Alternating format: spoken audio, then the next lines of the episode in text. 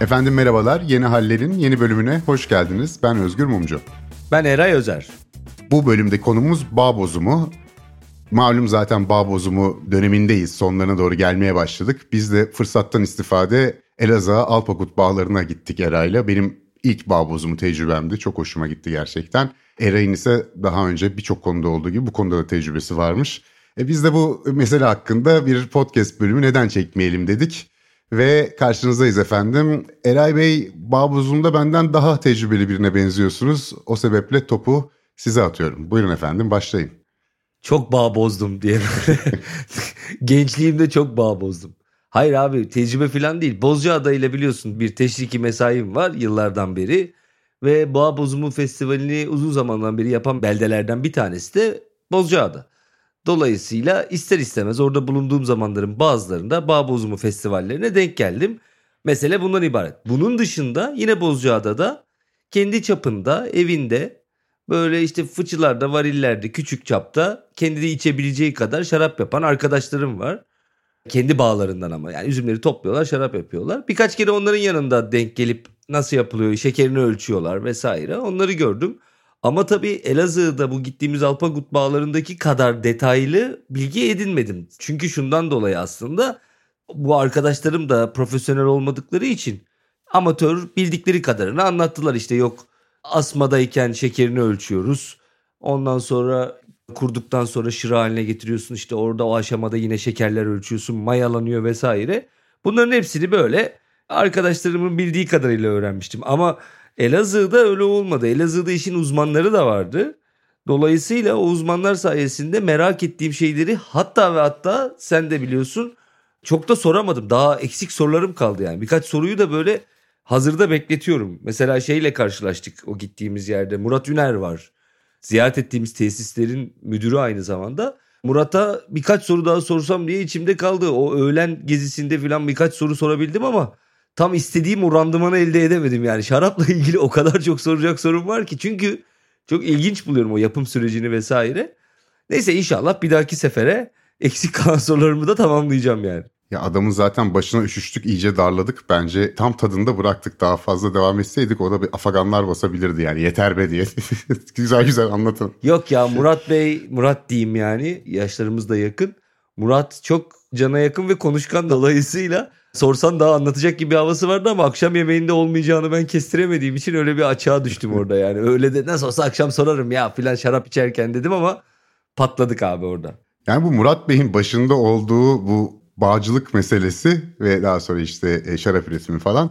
E bunlar çok eski meseleler. Yani biz zeytin bölümü de yapmıştık. Tabii bunlar bölgenin Akdeniz'in havzasının en meşhur meyveleri diyelim. Yani zeytinin yanında da üzüm geliyor herhalde. İşte bildiğimiz buradaki medeniyetin en önemli göstergelerinden biri yani bir medeniyet bunun üzerine kurulmuş. Büyük bir kültür bunun üzerine kurulmuş ve milattan önce 9000 senesine kadar falan gidebiliyoruz. Yani bulunan Kapta Kacak'taki kalıntılardan yapılan analizler sonucunda ve yani o kadar çok yerde var ki Çin'de de buluyorsun milattan önce 7000'lerde efendime söyleyeyim İran'da buluyorsun milattan önce 5000'lerde Mısır'da Akrep Kral'ın mezarında çok eskiden milattan önce 3150'de böyle 700 küp falan şarap çıkıyor. Yunanistan milattan önce 4000, Ermenistan milattan önce 4000 gidiyor böyle. Bütün bu Akdeniz'in doğu kıyısındaki bir Levant denilen havzada falan her yerde üzüm üretimine yani ehlileşmiş üzüme ve onunla bağlantılı olarak yan ürünleri dolayısıyla şaraba da çok rastlıyoruz. Çok eski bir hadise gerçekten. Yani insan üzümü bulmuş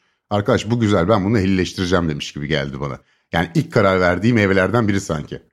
Abi öyle bile değil Özgür Bey. Yani aslında o kadar enteresan bir meyve ki ve işin şaraba dönme kısmını da katarak söyleyeyim. Şarap da insanlıktan daha eski çünkü belki de insana ihtiyaç yok. Yani da, dalında da bıraksan birazcık toz toprak karışsa dalında bile mayalanır anlamazsın şarap olur. İşte şey hikayeleri vardır ya arada bir haberlere ajanslara düşer. Norveç'te geyik ağaçta durup alkollenen eski armutları, çürük armutları yedi ve kafası kıyak olan geyik bilmem ne evine saldırdı. Ben hatırlıyorum böyle bir haber bu arada. Yani dolayısıyla üzüm tek başına zaten şarap olma potansiyelini taşıyan meyve ki böyle olduğu için de kutsiyeti de buradan kaynaklanıyor. Yani üzüme yüklediğimiz bu kutsallık yani yüklediğimiz derken tarih boyunca insan evladının yüklediğinden bahsediyorum. Biz birebir de bir kutsiyet atfetmiyoruz sen ve ben ama e, genel olarak yüklenen bu kutsallık tarih boyunca aslında birazcık da buradan geliyor. Yani sen müdahale etmesen de senden bağımsız olarak kendi kendine bir şeye dönüşme potansiyeli taşıyan bir meyve üzüm ve sonrasında şarap. Hatta ve hatta şöyle bir örnek vereyim. Ege Üniversitesi'nde profesörlerden Ersin Doğer'in aynı zamanda Antik Çağda Bağ ve Üzüm diye bir kitabı var. İletişim yayınlarından çıkmış. Onun güzel bir benzetmesi bu aslında. Diyor ki yani öyle bir şeydir ki diyor antik çağda diyor mesela bir diyor kaba diyor bir suyu koymuşlar diyor. Yanına da üzüm şırasını koymuşlar. Su zamanla diyor dışarıdan bakteri alıp bozulup içilmez hale gelip berbat bir şeye dönüşmüş diyor. Diğer kaptaki üzüm suyu şıraysa diyor kendi kendine mayalanmış, köpürmüş, birden güzel kokular saçmaya başlamış ve böyle tabiri caizse misler gibi bir şaraba dönüşmüş diyor. Şimdi gerçekten ellemediğin takdirde bile olabilen bir süreç bu. Tabii ki fermentasyonu, şusu busu vesairesi neyse zaman alan işler bunlar ama demek istediğim şey şu. Bu kutsiyet yani tarih boyunca verilen bu kutsiyet insandan bağımsız varlığını devam ettirebilecek bir içecek anlamı yüklenmesiyle de ilintili. Ersin Hoca da bunun altını çizmiş zaten. Bununla bağlantılı olarak şunu fark ettim ben de. Üzümün ehlileşmesinin en önemli işareti yani bir kalıntıya baktığınız zaman işte bu üzüm ehlileşmiş midir yoksa vahşi üzüm müdür falan anlamanın en iyi yöntemi çiçeklerine bakmak. Çiçekleri hermafrodit çiçekler yani kendi kendini dölleyebilen öz tozlaşma denilen bir sistemle çalışıyor. Yani elbette arılara, polenlere falan ihtiyacı olmakla beraber bir de kendi kendine öz tozlaşma yöntemiyle tekrardan da yaratabilen bir bitkiyle, bir e, meyveyle karşı karşıyayız. Bu da senin söylediğinin bir anlamda tamamlayıcısı gibi de geldi bana. Evet abi yani baktığımızda tarih boyunca her zaman işte Hristiyanlığa baktığında da aynı şeyi görüyorsun. İsa'nın Hazreti İsa'nın son yemekte şarap benim kanımdır demesi ve sonra bütün havarilerin Anadolu'dan başlayarak Mezopotamya'dan başlayarak gittikleri her coğrafyaya yanlarında asma dalları götürmesi ve oralarda asma yetiştirmeye başlaması. Ondan önce Tevrat'a baktığında bir Nuh tufanı anlatıyor mesela. Hazreti Nuh peygamberin Ağrı Dağı'nın tepesine asma diktiğini söylüyor. Kur'an'da çok fazla geçiyor Kur'an-ı Kerim'de. Tevrat'ta mekruh gibi böyle tam yasak değil ama hoş da değil. İncil'de tam tersi bir yüceltiliyor Hristiyanlıkta. Anadolu'da Bektaşi geleneğinde tüketiliyor. Dünyadaki 15 bin üzüm çeşidinden 1200 tanesinin Anadolu'da olmasının sebebi aslında o Bektaşilerin çok şükür ki o dönemde o geçiş döneminde bu asmaları aşılayarak devamının gelmesini sağlaması. Dolayısıyla o üzümü korumuşlar üzüm çeşitlerini. Bugün tabii 1200 çeşitten filan söz etmek mümkün değil ama yani neredeyse 5 üzüm temelinde ilerliyor sistem Türkiye'de üzüm üreticiliği. Özellikle şaraplık üzüm olarak baktığımızda tabii. Ama diyeceğim o ki yani dinlerde de her zaman bir kutsal pozisyonunu korumuş hangi ne olursa olsun. Eray sadece tek tanrı dinlerden de bahsetmiyoruz baktığınız zaman üzüm, bağ bozumu, onunla bağlantılı olarak şarap hikayesini çok eski dinlerde görüyoruz. Yani yine gidelim antik Yunan'a meşhurdur değil mi bu Dionysos şenlikleri vesaire. Fakat genelde kabul görülen görüş şu. Bu şenliklerin antik Yunan'dan da eski olduğu ve çok eski bir tarım kültünün, tarım dininin bir takım ritüellerinin zaman içerisinde işte Dionysos olarak Yunanistan'da, antik Yunan'da daha sonra işte Baküsleşerek Roma'da devam ettiğini ve bunların etrafındaki bu festivallerin olduğundan bahsediliyor. Festival olmaları da çok normal aslında. Bağ bozumu uzun tarım sezonunun kapanışı. Yani hasat ezmek, fıçılama, belki şişeleme kolektif bir uğraş ve dolayısıyla birçok festival ya da geleneğin de kaynağı oluyor. Ama bunları sadece insanlar üzümleri, bağ bozumunu yapıyorlardı. İşte ondan sonra aman şarabı da kutluyorlardı. Sürekli parti yapıyorlardı gibi de algılamamak gerekiyor. Çok daha derin, hakikaten en kadim dinlere kadar giden bir yerde olduğunu görüyoruz. Çünkü bu Dionysos şenlikleri sadece bir şenlik değil, birçok şenlikten oluşuyor. Ve bunların bağ bozumuyla en ilgili olanı Antesterya şenlikleri. Antesterya şenliklerinde ismi de fermentasyon sürecinden geliyor bu arada. Antos Yunanca fermentasyon anlamına geliyor. Ve orada işte ilk bağ bozumundan elde edilen şarap açılıyor, içiliyor. Üç gün sürüyor bu festival. Üç gün boyunca yiyorlar, içiyorlar ve daha sonra buna benzer Roma'da da devam eden bütün festivallerde gördüğümüz ortak bir tema var. Burada da onu görüyoruz. Köleler özgür bireyler gibi davranabiliyor festival boyunca. Bu izinleri var. Onlar da yiyorlar, onlar da içiyorlar, özgürce dolaşıyorlar. Hapishanedeki mahkumlar salınıyor. Onlar da büyük bir rahatlık içerisinde topluma karışıyorlar. kadınlar bir ailenin bir bireyi olmadan kamusal hayata katılamazken antik Yunan'da o üç gün boyunca onlar da sokaktalar. Onlar da eğlencenin içindeler. Bir anlamda sosyal bir eşitlik sağlanıyor. Bu işin güzel tarafı. Fakat işin bir de ölüler kültüyle bir bağlantısı var. Çünkü o şaraplar açılıp içilmeye başlandığı zaman herkesin eşit olduğu o dönemde iki gün boyunca ecdadın ruhlarının yani ataların da ortaya çıktığını ve onlarla beraber yeraltı dünyasından kötü ruhların da bize zarar veremeyecek ama belki musallat olabilecek kötü ruhların da iki gün boyunca etrafta dolaştığını. Üçüncü günde ise bütün bu ruhların ve ecdadın tekrar eski geldikleri yere doğru gittiklerini hani bize biraz selam verdiklerini biz de onlar bakın biz de eğleniyoruz deyip onları eğlendirmeye çalışıyormuşuz aslında. Öyle yani bu şekilde yorumlar var. Yani ölüler kültüyle çok büyük bağlantısı var. Şunu da unutmamak lazım.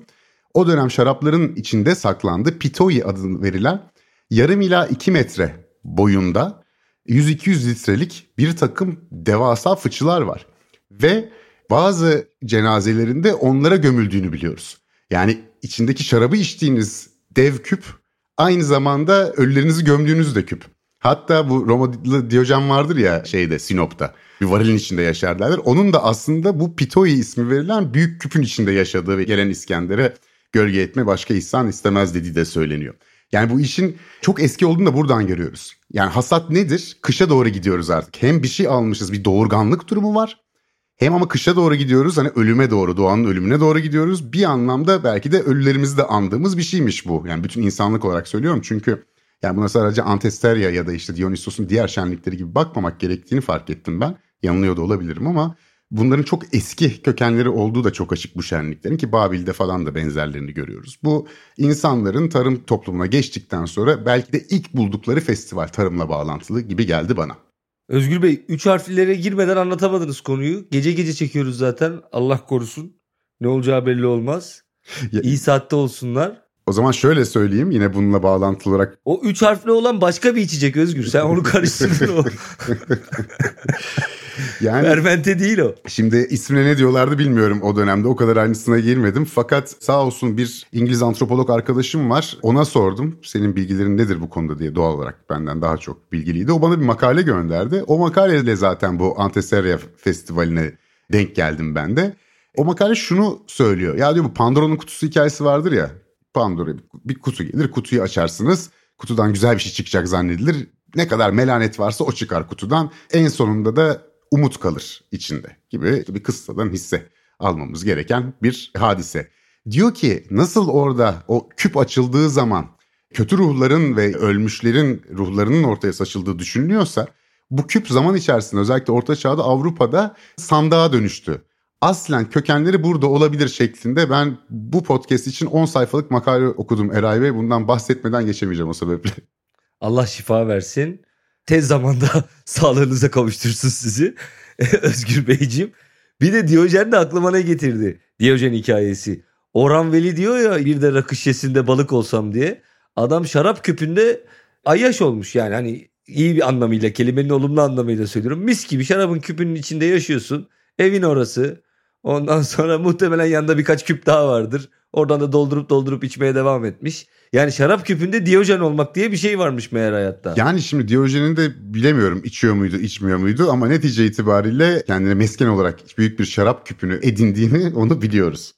Bu arada bu Dionysos efsanesi tabii yorumlana yorumlana her biri çok doğru değil ama yani doğru değildir diye tahmin ediyoruz. Çünkü hiç böyle çok sahih kaynaklar değil. Birazcık bazı kaynaklarda böyle mitik zaten mit ama hani mitin miti gibi bir mitolojinin miti gibi bir dille anlatılıyor. Yani çok doğal olarak öyle değil mi? Bakıyorsun Herodot bahsetmiş mesela Dionysos'un kökenleri işte Mısır tanrıları olabilir falan diye. Yani yanılmıyorsam öyleydi bu arada. Yanılıyorsam bu şeyler düzelsin beni ama yanılmıyorsam onlaydı. Yani her halükarda antik kaynaklardan bahsediyoruz ya. Onların kendisi senin dediğin gibi neredeyse mitolojik kaynakları haline gelmiş durumda. Evet evet. Yani Dionysos da şunun için söyledim. Mesela tiyatronun da oradaki o bağ bozumu şenliklerinden doğduğuna hatta komedyanın Dionysos şenlikleri, bağ bozumu şenlikleri esnasında bir takım böyle keçi kıyafeti giymiş insanlar bir takım maniler şarkılar söylüyorlar. Daha sonra bir başka karakter yaratılıyor. O karakter o manilere şarkılara cevap verir hale geliyor ve buradan bir komedi doğuyor. Dolayısıyla üzümler ezilirken bir yandan da bir temaşa sanatı icra ediliyor ve işte tiyatronun atası vesairesi buralardan kaynaklandı filan gibi laflar var. Keza Mısır'da Osiris var Özgür. O da Mısır'ın şarap tanrısı. Osiris'in şarap tanrısı olması da biraz evvel bahsettiğimiz bu şarabın asmanın ölmemesi, kışın böyle yapraklarını döküp kuru bir dal haline gelmesi ama yazın birden canlanıp baharda hatta böyle görkemli bir güzel meyveleri olan bir ağaca dönüşmesi. Dolayısıyla bütün bunlardan kaynaklanarak bakıyoruz ki her toplumda her yerde bir tanrılarla şarabı özdeşleştirme durumu var. Dediğim gibi o kutsiyet birazcık da biraz evvel ifade ettiğim gibi Ersin Hoca'nın söylediği gibi şarabın kendi doğasındaki bir mucizevi bir büyülü bir şey. Yine bu Aypagut bağlarına gittiğimizde Murat Bey ile Murat Hoca ile konuşurken şöyle bir şey anlattı. Daha doğrusu hepimize anlattı o esnada da ben onu bilmiyordum. Yani yine benim cehaletim.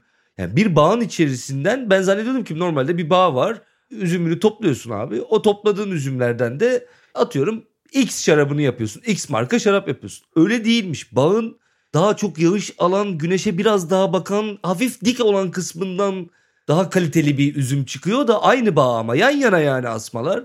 Hemen 5-10 metre aşağıdaki yeri kesiyorsun oradan daha alt kalite bir şarap çıkıyor filan. Yani diyeceğim o ki bir bağın içerisinden 4-5 kalitede bazen üzüm elde ediyorlar. Yani o kadar değişken o yılın güneşiyle, o yılın yağmur zamanlarıyla, toprağın o yılki verimiyle vesairesiyle o kadar oynak bir şey ki o doğru kaliteyi, doğru şarabı tutturmak. E, dolayısıyla insanlığın bu şarapla olan cebelleşmesi aslında bir tür ona bir kutsiyet, bir karakter de kazandırmış yani. Şu da var, senenin çoğu ayında dünyanın herhangi bir yerinde bağ bozumu yapılıyor. Kuzey yarımkürede önce Kıbrıs'da başlıyor. Daha sonra Kaliforniya doğru gidiyor. Ağustos ayında başlıyorlar orada. E, daha sonra yani genel olarak Eylül-Ekim aylarında olduğunu görüyoruz. Ama Almanya ve Kanada'da mesela aralığa kadar uzayan üzüm çeşitleri var. Bağ bozumu aralıkta yapılıyor mesela. Güney yarımküreye geliyoruz. Mart ve Nisan ayları genelde bizdeki Eylül-Ekim'in e, yerine geçiyor. Ama Yeni Zelanda'da Haziran başına kadar devam ediyor hasat. Kanada'nın aralığı gibi orada da tam tersine döndüğü için aylar. E baktığınız zaman senin önemli bir kısmında bağ bozumu var dünyanın herhangi bir yerinde. Bu da yani sürekli devam eden küresel bir faaliyet olduğunu da gösteriyor. Tabii tabii yani zaten mantıken dünya güneşin etrafında dönmeye ve mevsimler oluşmaya başladıkça üzüm de çok yaygın bir meyve olduğu için üzüm hasatı devam ediyor olması mantıklı geldi bana. Şimdi sen söyleyince bu bilgiyi öğrendim de ama şöyle bir durumda var. Üzüm hasatı süreklilik arz etmesine rağmen bağların olduğu ülkeler arasında bazı ülkeler öne çıkıyor, bazı ülkeler daha geride kalıyor. Yine tarihsel bağlamda okuyacak olursak yani bu topraklar yani Anadolu ve Mezopotamya ve o hep karşımıza çıkan zeytin konuşurken de karşımıza çıkmıştı. Verimli hilal denilen fertile crescent denilen bölge yani ne oluyor? Kuzey Afrika'dan al bizim bu güneyimizden Suriye'nin kuzeyinden yukarıya doğru çıkan Lübnan'ı filan da içine alan bölgede başladığı düşünülüyor. İlk bu şarapçılığın vesaire. Keza daha yukarıda Gürcü tarafında da çok eski üzüm çekirdekleri milattan önce 7000 yılına filan tarihlenen üzüm çekirdekleri bulunmuş. Tam net olmasa da en az 5500 yıllık bir tarihi olduğu söyleniyor. Zaten dünyaya dağılımı buradan oluyor. Hatta o kadar enteresan ki yani bildiğimiz çok ünlü ülkelere mesela İtalya'ya Troya Savaşı'ndan sonra Troyalılara destek için gelen Anadoluların daha sonrasında Troya Savaşı'ndan sonra Kuzey İtalya'ya geçtikleri. Kuzey İtalya'ya geçerken de yanlarında bildiğimiz işte asma çubuklarını götürdükleri ve bu sayede İtalya'da şarapçılığın başladığı. Keza dönüp bakıyorsun 2500 yıl önce Foça'dan Pers saldırısından kaçan Foçalıların yine yanlarında üzüm götürerek asma çubuklarını götürerek önce Nice oradan Marsilya'ya geçtikleri ve yine Fransa'nın bugünkü o şarapçılık kadim geleneğinin bu sayede doğduğu söyleniyor. Yani aslında merkez bu topraklar. Bu topraklardan dünyanın farklı yerlerine önce üzüm daha sonrasında da şarapçılık dağılmış oluyor.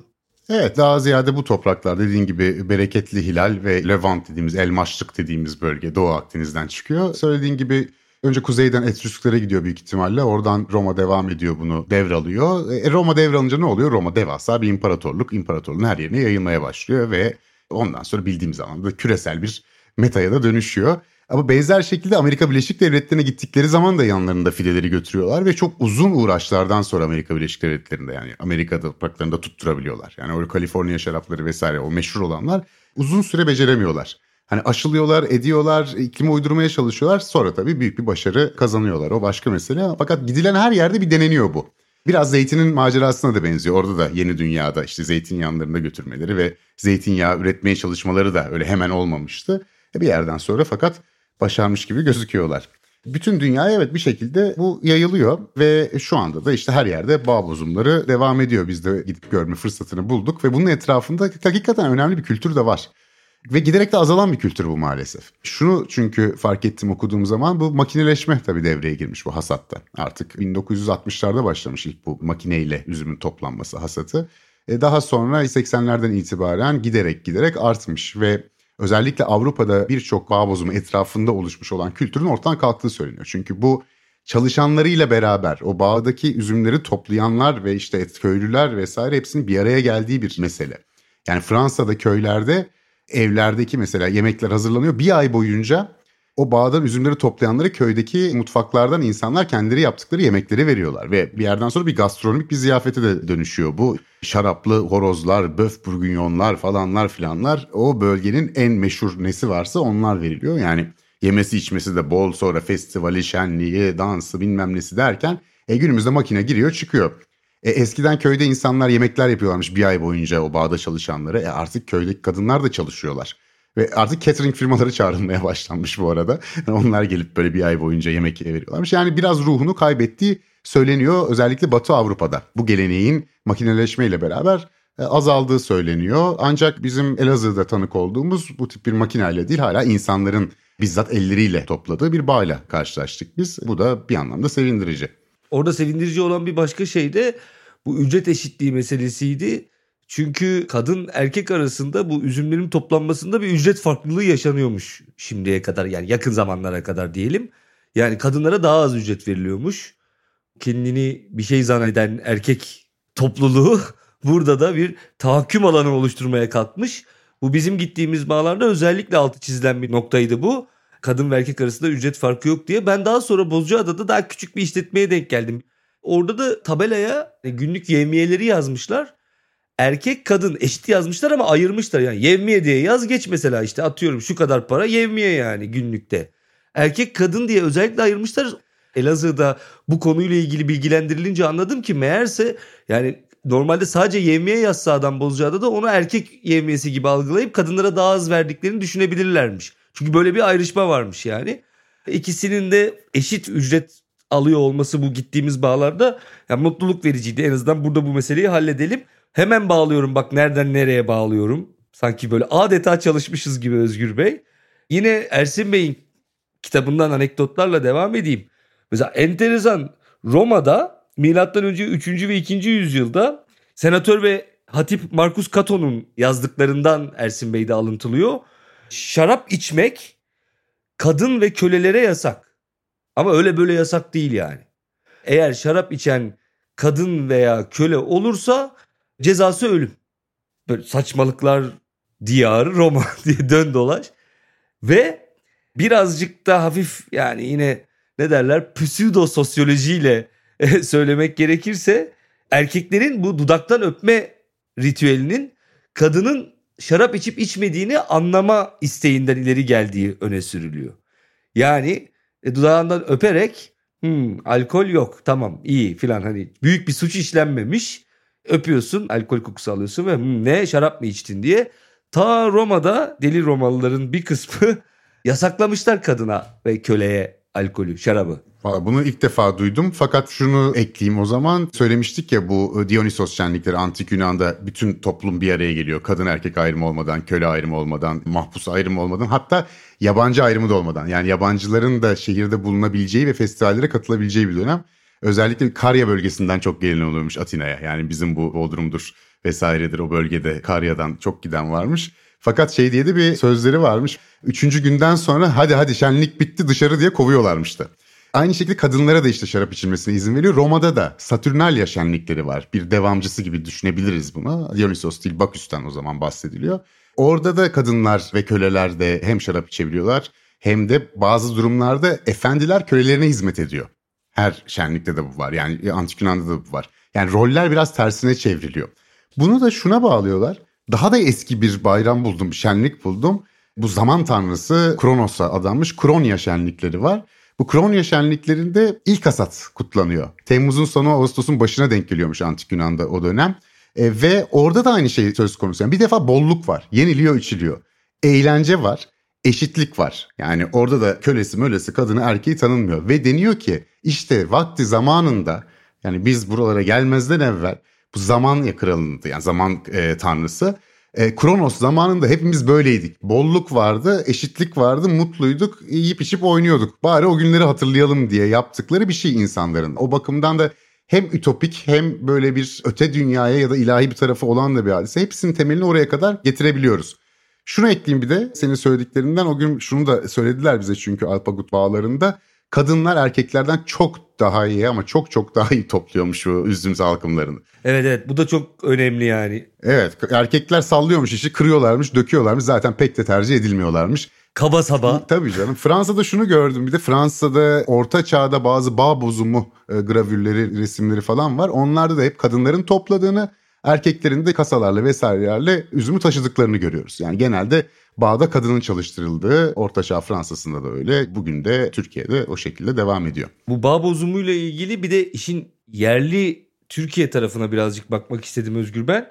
Şöyle bir şey buldum bir kaynakta. Türkiye'de yerel etkinlik sayısı bulunmaya çalışılmış. Yani birazcık etnografik bir çalışma. 1188 tane yerel etkinlik varmış Türkiye'de bir yıl içerisinde. Bunların 22 ana gruba ayırmışlar. Bu ana gruplar içerisinde yani en kalabalık grup. Türlerine göre ayrılıyor bunlar. 132 tanesi tarımsal ürün konularındaki etkinlikler. Yani içinde bir şeyin festivali, kutlaması var ya kiraz, zeytin, bağ bozumu bunun içinde işte. Ve bağ bozumu, üzüm vesaire gibi ürünlerin de olduğu 36 ayrı ürün bu etkinlikler içerisinde yer alıyor. Yani 132 tane etkinlik var ve bunların içerisinde 36 ayrı meyve, sebze neyse ürün grubu yer alıyor. Bütün Türkiye çapındaki etkinliklere bakınca da bağ bozum festivallerine yine bu bölümde çok referans verdiğimiz Ersin Doğer Hoca'ya göre 1922'den sonra zaten hakkıyla layıkıyla uzun süre boyunca bir bağ bozum festivali yapılamadı Türkiye'de diyor Ersin Hoca. Fakat yakın zamanda özellikle belediyelerin inisiyatif almasıyla bunun turistik değeri, festival havasında geçmesi, turistik değer taşıması, keza işte en başta anlattığım Bozcaada'da böyle bir örnek, bazı yerlerde başlamış durumda. Manisa'da, bizim gittiğimiz Elazığ'da, Urla'da, Bozcaada'da, Hatay Samandağ'da, Şarköy'de, e ondan sonra Arapgir'de, Denizli'nin Çal ilçesinde, Konya Hadim'de, Bartın Safranbolu, Antalya İbradi, Kırklareli, Kastamonu Tosya'da, Buldan'da böyle gidiyor. Yani çok Ürgüp'te. Yani çok da az değil. Şimdi yeniden canlanıyor bağ bozumu şenlikleri, bağ bozumu geleneği. Bu iyi bir şey tabii. Çok iyi bir şey. Bazı nedenlerle örneğin Yozgat'ta bile yapılıyormuş ama bugün artık devam etmeyen bölgeler de var. Ya umarız ki oralarda da zaman içerisinde yeniden bu gelenek canlanır yani. Tabii bir de buna sadece şarap diye de bakmamak lazım. E, elbette bağ bozumu şarapla çok bağlantılı ister istemez.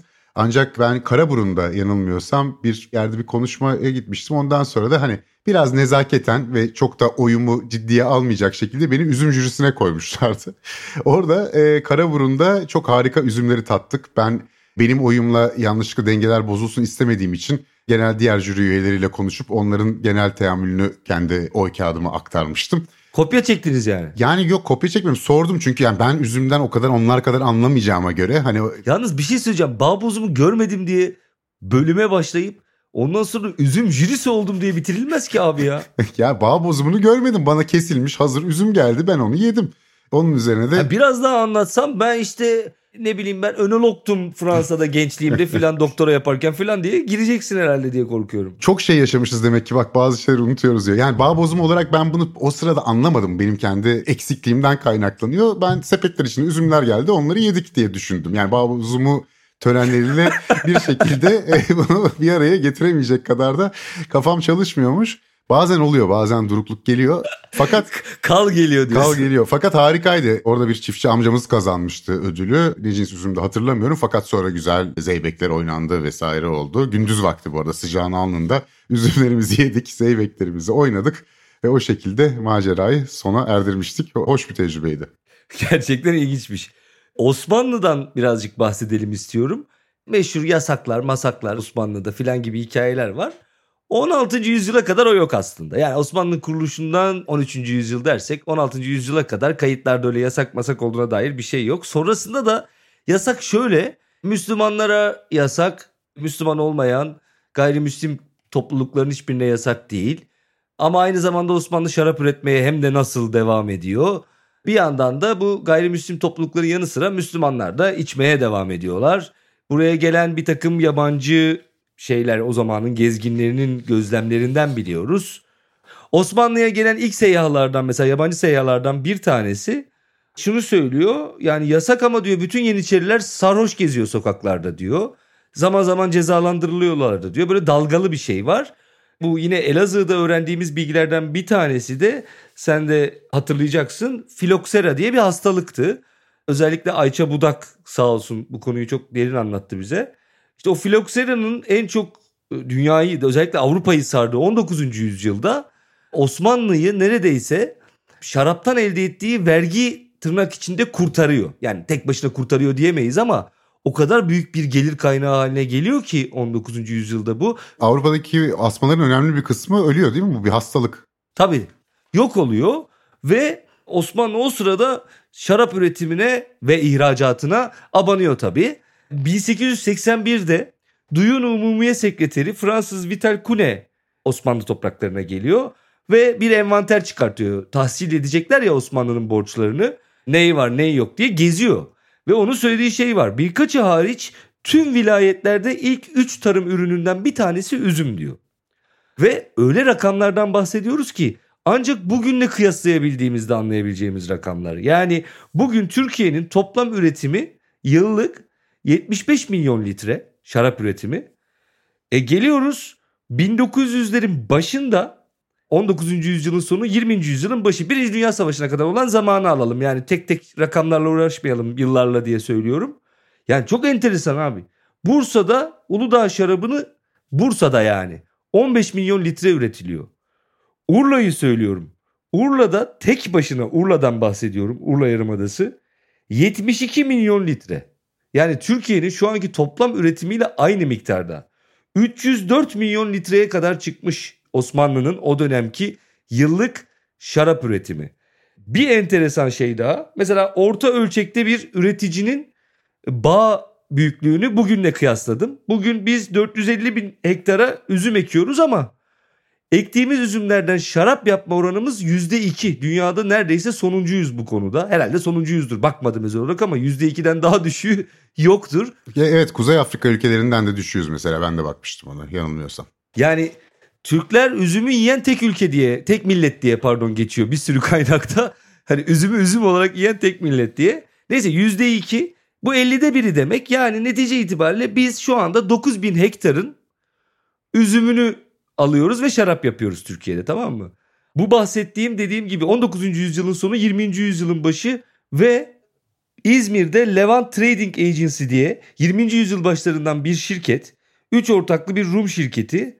Sadece bu şirketin 2000 hektar bağ alanı var. Yani bugün 9000 hektar bütün Türkiye'nin üzüm üretilen bağ alanı, bağ tarlası büyüklüğü 20. yüzyılın başında Levant Trading Agency diye orta halli 3 ortaklı bir şirketin 2000 hektara ekim yaptığını biliyoruz. Dolayısıyla çok daha böyle gelişkin bir üzüm kültürü, bir şarap kültürü olan topraklar burası. Zaten doğduğu topraklar. Bunu tartışmaya bile gerek yok da Cumhuriyete yani Birinci Dünya Savaşı'na kadar daha sonra filoksera bize de geliyor ve işte bizi de vuruyor ve büyük bir salgın. Daha sonra Atatürk'ün kendi girişimiyle özellikle altını çizerek girişmesi bu işe adeta bununla ilgili bir milli ülkü seferberliği ilan etmesiyle yeniden bu asmalar tek tek yeniden tanımlanıyor, cinsleri belirleniyor ve daha sonra üretimler başlıyor. Keza bizim gittiğimiz Elazığ'daki şarap üretim tesisi Türkiye'nin en doğusundaki tesiste 1944 yılında faaliyete geçirilmiş.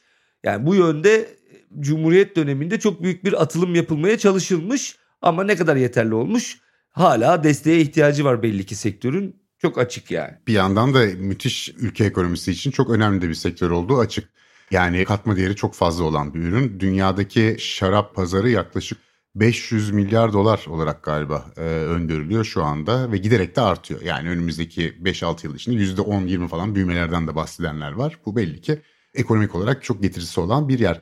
Bu arada Floksera'dan bahsettik. Yani bağ bozumunu mahveden işte efendime söyleyeyim bağların hepsini gerçek anlamda bozan ve üzüm üretimini engelleyen bir şeyden biraz da şanslı tarihli bağ bozumlarından bahsedelim istedim. Çalışırken şuna rastladım. Kuyruklu yıldız bağ bozumları varmış. Bazı dönemlerde böyle büyük kuyruklu yıldızlar vardır ya Halley gibi hani herkesin çıplak gözle görebildiği. Böyle kuyruklu yıldızların hasat zamanı dünyanın üzerinden geçmesinin bağ bozumunun bereketini arttıracağını ve o bağ bozumundan çıkacak olan şarapların da çok daha kaliteli olacağı söyleniyor. Ve işte bunların tarihleri var 19. yüzyılda 1811, 1839, 1852 diye gidiyor. Günümüzde ise 20. yüzyılda 1985, 1989 işte Halley'in geçmeleri, etmeleri bunlar mevcut. Fakat çok önemli bir durum var. 1811 senesi efsanevi bir sene. Burada Flogger göz kuyruklu yıldızı deniyor. Buna adını tam olarak telaffuz edemediğim e, Fransız astronomdan alıyor. 260 gün boyunca izlenebilmiş bu kuyruklu yıldız. İşte C 1811 F1 astronomik olan ismi de. Ve 1811 senesinin bağ bozumu ilk modern şampanyanın da bağ bozumu. Ve hala Comet Wine diye İngilizce anılıyor. Yani kuyruklu yıldız şarapları deniyor. Özellikle 1811 senesi çok önemli. O sene işte o geçtiği zaman tepemizden e, o 260 gün boyunca izlenebilen kuyruklu yıldız o seneki şaraplar hala çok meşhur. Hatta e, Konyak bölgesinde yine bir şarap türevi olan konyak üretiliyor ve onların hala o, o efsanevi seneyi anmak için e, bazı şişelerin üzerine yıldız işareti konurmuş. Ve yıldızlarla şarabın bir başka bağlantısını daha buldum. İşte nasıl öğrenmişiz biz bağ bozumunu diye baktığımda işte Dionysos bunların biliyorsun bazı tanrılar çok seviyor böyle insan arasına karışıyorlar. Ne yapıyorsun ne ediyorsun diye işte rahatsızlık veriyorlar falan.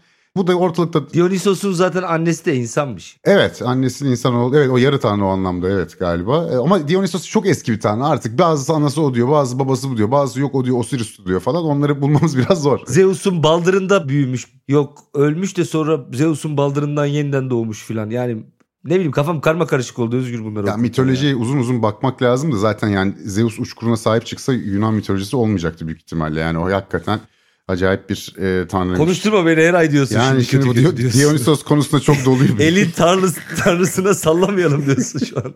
yani çok fazla taraftarı yok herhalde sallasak pek bir şey olmaz ama. Şey Dionysos işte gene inmiş böyle takılıyor ortalıkta falan. Gezinirken bir çoban Ikarius bunu davet ediyor evine. Harika ağırlıyor falan filan ama bunların Ikarius'un ne üzümden haberi var ne bağ bozumundan ne şaraptan. Bu da çok güzel ağırlandı diye hoşuna gidiyor. Belki de üzümü şarabı eksik kaldı diye. Yani bir daha geldiğimde bunu öğrenmiş olsunlar bunlar diye. Öğretiyor sırrını işin. E güzel diyor. Çoban Ikarius da bunu işte önce üzümü yetiştiriyor. Ondan sonra bağ bozumunu yapıyor. Kendi kendine şarabı da yapıyor. Hoşuna da gidiyor. Diyor ki ben bunu herkese içireyim ya bu hoş bir şey. Gidiyor diğer köylülere, diğer çoban arkadaşlarını, çiftçileri ortalığı dolaşıyor. İşte millete şarabı içiriyor. Fakat şunu öngöremiyor. O biraz alışmış nasıl içeceğini falan biliyor. E, içen sarhoş oluyor. İçen sarhoş oluyor. E diyorlar ki bu Ikarus bizi zehirledi. Bize bir şey içirdi. Bizim aklımız başımızdan gitti. Hararet yaptı. Ne yaptığımızı bilemiyoruz. Deyip Ikarus'un üzerine çullanıyorlar. Adamcağızı yanlışlıkla döve döve öldürüyorlar. E, bunun üzerine ailesi onu aramaya başlıyor. Abi bir insan bir insanı yanlışlıkla döve döve öldürür mü ya? Linç etmişler adamı bildiğin. Yani öyle demek istemedim. Şimdi görmediğimiz bir mesele abicim. Şimdi yanlış bir yumruk gelmiştir. Amaçları linç değil. Tevatür olmasın diyorsun. Ya evet yani. tevatür olmasın. Biz yine de elimizden geldiğince objektif bir anlatımla sunalım. Yani şimdi oradaki çobanın niye günahını alayım? Buyurun Özgür Bey pardon. Estağfurullah. Ya bunlar kafayı buldukları zaman zehirlendik zannetmişler. Bir kısmı da akşamdan kalma olduklarında zehirlendiklerini zannetmişler. Doğal olarak yani alkolün insanın bünyesinde tahrip edici bir etkisi olduğu açık. Biraz da buna işaret ediyor herhalde bu hikaye. İşte öldürmüşler bizim Ikarus'u. Ikarus'u da köpeği ve kızı aramaya başlamış. Onu bulmuşlar bir şekilde öldürüldüğü yerde.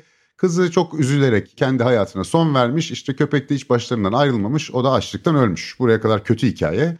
Fakat işte Dionysos herhalde araya artık bilmiyorum mitoloji bürokrasisi ne şekilde işliyordu. İşte dilekçemi verdi Zeus'a ne yaptıysa buna tanrılar kızıyorlar ve şu şekilde bir çözüm getiriyorlar. Ikarus'un kızı Virgo takım yıldızı oluyor. Başak takım yıldızı oluyor. Ikarus'un e, köpeği Sirius yani küçük köpek yıldızı oluyor. Ikarus'un kendisi ise çoban takım yıldızı oluyor. Yani yine burada bağ bozumunu insanlığa hediye eden Dionysos aracılığı Ikarus'un bir yıldız olarak yukarıda olduğunu görüyoruz. Çobanın köpeği de çoban yıldız olarak duruyor. Ve bugün hala bağ bozumların üzerinden gözle seçilebilecek büyük yıldızlar geçtiği zaman tabii ki yıldız değil bunlar da işte e, kuyruk yıldızlar geçtiği zaman bağ bozumunun bereketli olacağına, onun ürünü olan şarabın da e, çok lezzetli olacağına inanılıyor ve Sherlock Holmes'a falan bile geçiyormuş bu. Yani 1811 şarabı mı? Hmm, kuyruklu yıldız şarabı harikadır falan gibi onun da böyle ifadeleri varmış. Yeri gelmişken nasıl geldi hatırlamıyorum ama bunu da söyleyeyim dedim. Özgür Bey yavaş yavaş bölümün sonuna doğru toparlamak isteriz diye düşünüyorum. E, Orkoluğu bu defa size bırakayım. Sizin akabinizde de ben alayım. Öyle kapatalım. Efendim benim orkoluğum biraz mesaj kaygılı bu defa. Bağ bozumlarıyla ilgili yapılan bir araştırma var. Fransa'da Dijon şehrine yakın Bon diye 21 bin nüfuslu ufak bir kasaba var. Fakat bu kasabanın şöyle bir özelliği var. 1354'ten 2018'e kadar 664 sene boyunca bağ bozumu tarihleri harfiyen not edilmiş. Yani dünya üzerinde bu kadar uzun kayıt tutulan tek yer. Ve burada şunu görüyoruz. 1354'ten 1987'ye kadar ortalama olarak bağ bozumu tarihi 28 Eylül. 1988'den günümüze kadar ortalama tarih 1988 diyorum yani çok yakın bir tarihte 15 Eylül'e çekilmiş. Yani 13 gün çekilmiş 80'lerin sonundan itibaren küresel ısınma sebebiyle. Ve çok ekstrem hava koşullarının olduğu, bağ bozumun çok öne çekildiği dönemlere bakıyoruz. 1393 ile 1719 arasında 21. 1720-2002 arasında 5 bağ bozumu sadece erken tarihte olmuş. 2003'ten bu yana 16 senede ise 16 senenin 8'inde erken alınmış. Yani bir sorun olduğu açık bu küresel ısınma sebebiyle. Buna karşı nasıl çözümler getiriliyor? Bir Avrupa Birliği'nin 2020 Ufuklar Araştırma ve İnovasyon Programı var Horizons 2020 diye. Onların geliştirmiş olduğu bir yazılım var. Bu yazılım çok hassas bir takım meteorolojik ölçümlerle ve bunun yanı sıra işte bir takım budama tekniklerinin işte hangisine hangi e, üzüme ne zaman uygulanacağını, ne kadar sulama yapılacağına dair bir takım optimum hesaplar üzerine çalışıyor. Yapay zeka ile kurulmuş ve şu anda henüz piyasaya çıkmamış ama yakın zamanda çıkması beklenen Viska isminde bir uygulama geliştirmişler. Avrupa Birliği'nin desteğiyle geliştirmiş bir uygulama var ve bunun bu iklim değişikliğine karşı gerektiği zaman daha dayanıklı üzümlerin ekilmesi, gerektiği zaman bazı budama teknikleri, artık meteorolojik durumun çok iyi tespit edilmesiyle üzümlerin yanarak ölmesini ya da kurumasının engellenmesi gibi bir takım önlemler var. Mesela Türkiye'de ne yapılıyor diye baktım ve bu konudaki en önde olan şirketlerden birinin işte sürdürülebilirlik e, üzerine yaptığı bir rapor önüme düştü ve burada çok yakın zaman içerisinde karbondioksit emisyonunu %74 azalttıklarını, bu bağlarda kullanılan su miktarını yani neredeyse yarıya yakın azalttıklarını ve toprağa giden atığı da %99.9 oranında azalttıkları raporlarda geçmiş. Yani gördüğümüz kadarıyla üzümcüler ve şarap endüstrisi ellerinden geleni yapıyorlar. Bunun en çok farkında olan ve bundan en çok zarar görecek olanlar da onlar. Yani bu yazılımlar önemli elbette. Büyük yıkımları da engelleyebilir önümüzdeki yıllarda bir takım tekniklerle e, bu işlerin biraz çözülmesi. Ama uzun vadede işte bu sürdürülebilirlik meselesinin üzerine eğilmek gerekiyor ve sadece burada şarap ya da tarım endüstrisi değil dünyadaki bütün endüstrilerin bu karbon salınımı meselesinde çok ciddi tedbirler alması gerekiyor. Bunu söyleyerek ben orkolumu yaparak huzurlarınızdan çekileyim efendim. Esen kalın. Evet yani gerçekten sürdürülebilirlik artık bu dönemin bu yüzyılın neyse milenyumun filan en önemli kavramı herhalde. Yani bunun içerisinde şarap üreticilerinin de üstüne düşenleri yapması gerekiyor. Senin de dediğin gibi önemli bir kısmı bu konuda gerekli olan duyarlılığa, hassasiyete sahip. Çünkü en büyük zararı da onlar görebilirler. Buna karşı önlem almak durumundalar ve alıyorlar da anladığımız kadarıyla. Ben çok fazla bir orkoluk yapmayacağım ama sen biraz evvel yıldız mıldız karıştırınca işin içine, şarap ve yıldız işin içine girdiği zaman ne gelir Özgür Bey akla? Ömer Hayyam gelir. Astronomi ve şarap deyince yani yıldızı karıştırdın çünkü. Dolayısıyla bir dörtlükle bak uzun zamandır şiir okumuyordum. Bir rubai ile bitirelim. Benim en sevdiğim rubaidir bu. Benim böyle lise yıllarım rubailer okuyarak geçti. Yanında lisenin sonlarına doğru yaşlarımız ilerledikçe de çeşitli kırmızı sıvılar tüketerek bu rubaileri okumaya devam ettik. Ve oradan en klasiğidir ama ben çok severim. Çok güzel. Bir dörtlükle bitireyim efendim bölümü. Ferman sende ama güzel yaşamak bizde. Senden ayığız şu sarhoş halimizle. Sen insan kanı içersin, biz üzüm kanı. İnsaf be sultanım, kötülük hangimizde? Görüşmek üzere efendim, kalın sağlıcakla.